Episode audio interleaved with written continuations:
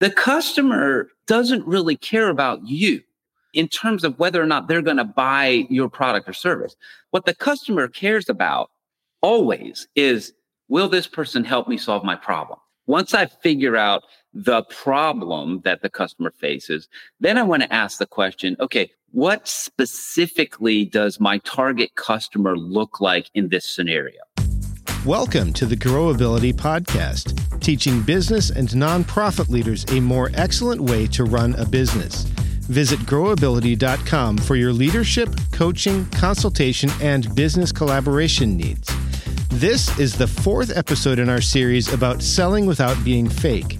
In this episode, we talk about how to create customer personas and why you should never build marketing or sales campaigns without them.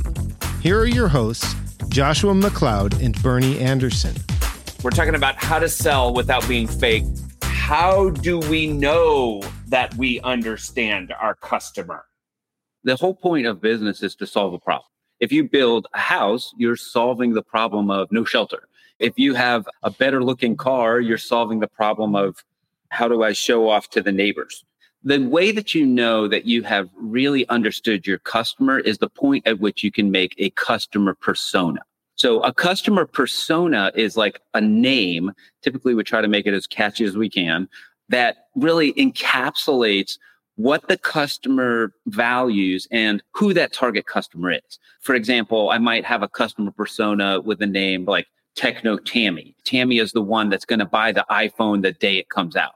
Or I might have customer persona of healthy Harrison, loves to work out, eat right, and run six miles a day. Like this is healthy Harrison. At the point at which you can encapsulate your target customer with kind of like a customer brand or a customer persona, that's the point at which I think you really understand your customer. If the answer to the question, who's your customer is, well, everyone's my target customer, then it shows you haven't really researched your customer. I have a couple of yeah. clients that I work with where all of their business is online. That is the tendency with a lot of people whose business is online is the world, the whole world is my customer. yeah.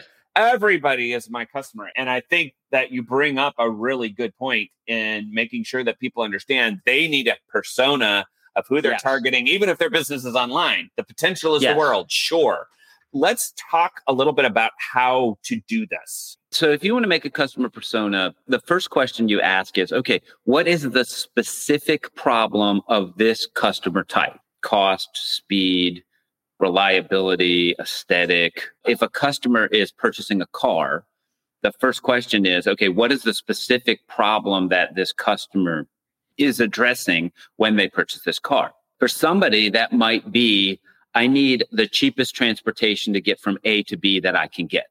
For a different person, that might be I need to be able to represent the business that I run by the quality of my vehicle. My son just bought a car recently and he's a real estate agent.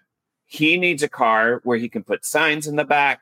He needs a car that's going to have some image. Like he couldn't just get like a beater. You don't want your real estate agent showing up with this like crappy old yeah. rundown car.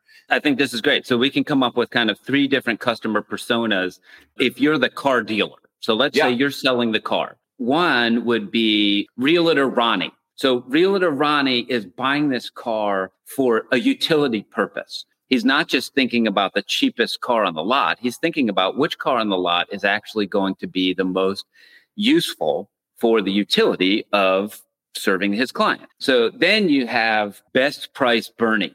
So best price Bernie is showing up and saying, look, I want the car with the best price. I don't need bells and whistles, maybe even bargain basement Bernie. Wow. wow. best price Bernie is a lot different than bargain basement sure. Bernie. Bargain basement means I don't have options to go somewhere else. Best price means I do have options to go somewhere yeah. else and you better give me a good deal or I'm not going to go right. get this thing a good customer persona is going to point out those differences. As a business owner, before I spend any money on marketing and before I spend any money on sales, I really want to be sure that I know who exactly it is that I'm marketing to. The marketing messages that I'm going to have for my car dealership are going to be very different depending on the customer persona that I'm trying to reach.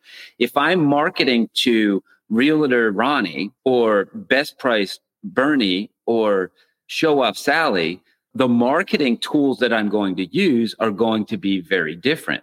As I'm trying to figure out my customer and I'm creating my customer persona, there's really three primary questions to ask. Number one, what is the primary problem that this customer faces? What's their problem?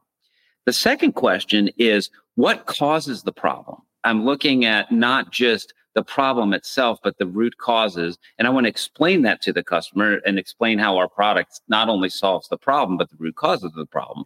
And then third, what are the negative effects of that problem? Once I figure out the problem that the customer faces, then I want to ask the question, okay, what specifically does my target customer look like in this scenario? What is the demographic? What is the age, income, socioeconomic status? What do they generally look like? It might be a business owner with a six figure income. It might be a single mom with two kids. All the things that you teach your kids, like never judge somebody based on their age and their race and their socioeconomic impact and all of these things. It's the opposite. In business, you're trying to figure out exactly who it is that you can serve. It's not judging them, it's setting yourself up to serve them maximally.